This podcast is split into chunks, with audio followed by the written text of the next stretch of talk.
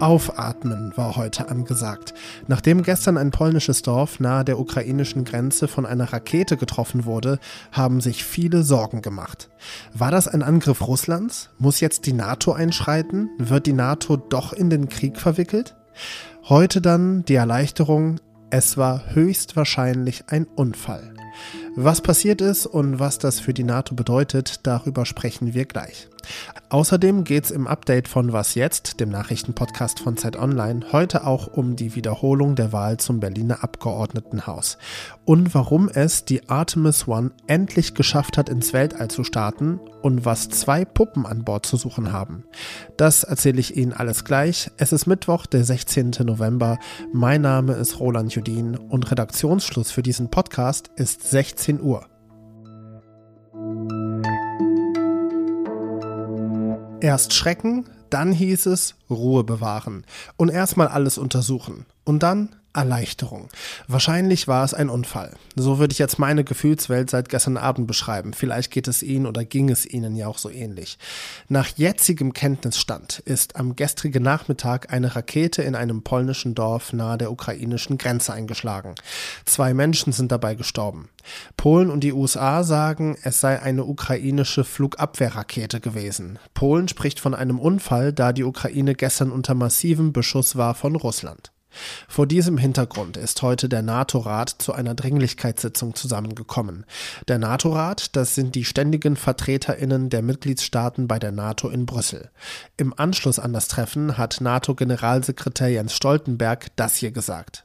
But let me be clear. This is not Ukraine's fault. Russia bears ultimate responsibility as it continues its illegal war against Ukraine. Mit anderen Worten also, auch wenn es eine ukrainische Flugabwehrrakete war, trägt trotzdem Russland die Verantwortung, weil Russland überhaupt erst Krieg über die Ukraine gebracht hat. Ulrich Ladurna ist Brüssel-Korrespondent der Zeit und beobachtet auch die NATO. Ulrich, glaubst du, Jens Stoltenberg ist erleichtert, dass es kein Angriff Russlands war auf NATO-Gebiet? Ja, sicher. Ich denke, er ist ganz gewiss erleichtert, weil wäre es ein Angriff oder eine russische Rakete gewesen, dann wäre sozusagen eine Eskalationsspirale in Gang gesetzt worden, die vielleicht schwer zu kontrollieren wäre. Insofern sicher ist er erleichtert, aber sicher auch besorgt, weil das war jetzt ein Unfall, der gezeigt hat, was passieren kann und wie nahe man doch auch in einer Situation dran ist, die noch viel, viel gefährlicher werden könnte dieser tragische Zwischenfall, verändert der irgendetwas? Kann die NATO so weitermachen wie bisher oder müssen die sich jetzt auch etwas überlegen, wie sie mit solchen zukünftigen tragischen Zwischenfällen vielleicht umgehen? Nein, ich glaube, im Grundsatz werden sie so weitermachen wie bisher. Es gibt ja sozusagen die politische oder auch die Vorgabe, das NATO-Territorium gewissermaßen wird von allen verteidigt, wenn es einen Angriff gibt. Das war jetzt kein Angriff. Ähm, man ist auch bereit, äh, sozusagen ähm, schnell zu reagieren. Das wird sich auch nicht ändern. Was man sicher machen wird, man wird mit den Ukrainern reden, um genau herauszufinden, was da passiert ist. Aber grundsätzlich, glaube ich, wird die NATO ihre, äh, ihre Ausrichtung nicht ändern. Wie ist denn so grundsätzlich die Stimmung unter den NATO-Ländern? Was hörst du da so aus NATO-Kreisen? Also denken die jetzt stärker darüber nach, wie es ist, wenn sie in einen Krieg mit Russland verwickelt werden? Oder sind die erstmal total erleichtert, dass äh, sie sozusagen mit einem blauen Auge davon gekommen sind und es keine Eskalation mit Russland gibt? Ich, ich glaube schon, dass äh, man in der NATO erleichtert ist. Ähm, es ist ja das Bemühen der NATO äh, seit dem Beginn des russischen Invasionskrieges, eine sehr schmale Linie zu beschreiten. Nämlich zum einen, die NATO-Mitgliedstaaten unterstützen ja die Ukraine, aber die NATO als solche will sich aus dem Krieg und an Eskalation raushalten. Die, NATO hat immer gesagt, wir werden keine NATO-Soldaten in der Ukraine sehen.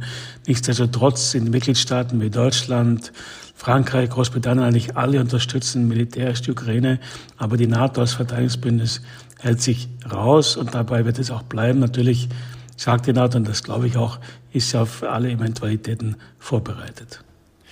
Es ist also ein Balanceakt zwischen Unterstützung der Ukraine und einem Nicht-Eingreifen in den russischen Angriffskrieg in der Ukraine.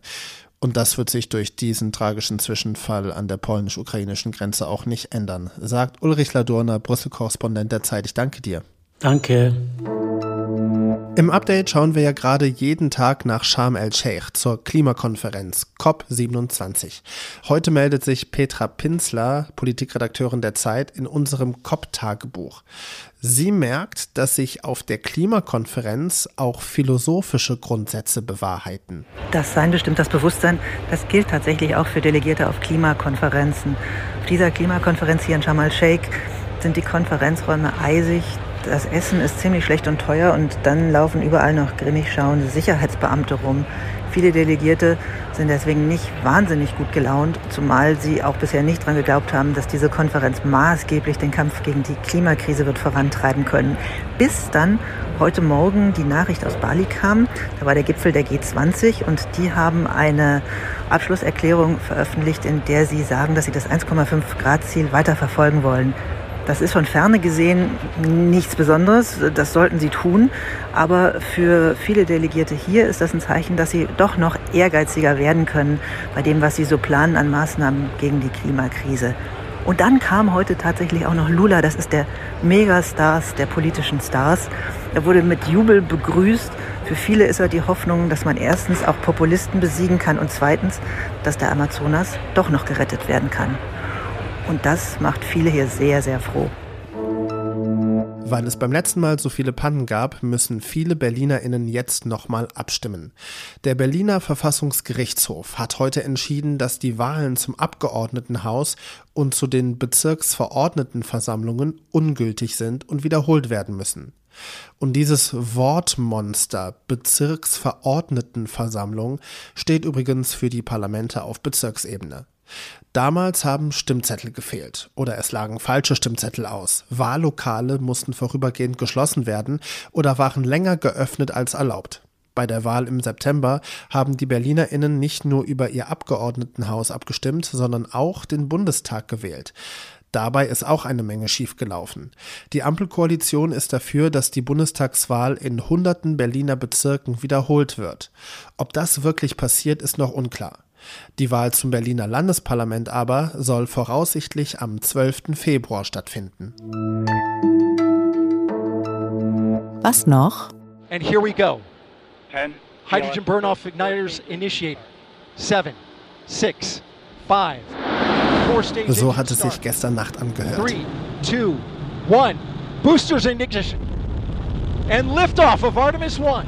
We rise together back to the moon and beyond. Endlich hat es geklappt. Endlich ist Artemis One gestartet. Ein unbemanntes Raumschiff, das drei Wochen lang um den Mond kreisen soll und in einem knappen Monat wieder zur Erde zurückkehrt. Artemis One sollte eigentlich schon längst im All gewesen sein, aber wegen schlechtem Wetter oder technischer Probleme wurde der Start immer wieder verschoben. Doch jetzt hat es geklappt und das ist gut für Helga und Sohar. Helga und Sohar sind die beiden Astronautinnenpuppen, die mit an Bord sind. Beide haben eine spezielle Weste an, die den weiblichen Körper vor Weltraumstrahlung schützen soll. Dieser Test ist ein Gemeinschaftsprojekt von Deutschland und Israel und deswegen haben die Puppen auch einen deutschen und einen hebräischen Namen. Helga bedeutet übrigens so viel wie glücklich und Sohar bedeutet so viel wie strahlender Glanz. Also keinen allzu bescheidenen Namen für so eine Weltraummission. Wobei ich mich frage, hätte Deutschland sich keinen moderneren Namen als Helga aussuchen können? An alle Helgas da draußen, äh, bitte, das ist keine Beleidigung, ne? Ähm, aber wenn Ihnen ein besserer Name für eine Weltraumfrauenpuppe einfällt, dann bitte her damit an wasjetzt@zeit.de. Damit geht das Update für heute zu Ende. Aber zuvor noch eine Frage. Äh, klingelt da was bei Ihnen, wenn ich MH17 sage? Das war ein Passagierflugzeug, das viele Jahre vor der russischen Invasion mutmaßlich im Auftrag Russlands über ukrainischem Gebiet abgeschossen wurde. Darüber spricht morgen früh mein Kollege Janis Karmesin. Mein Name ist Roland Judin. Schönen Mittwochabend noch.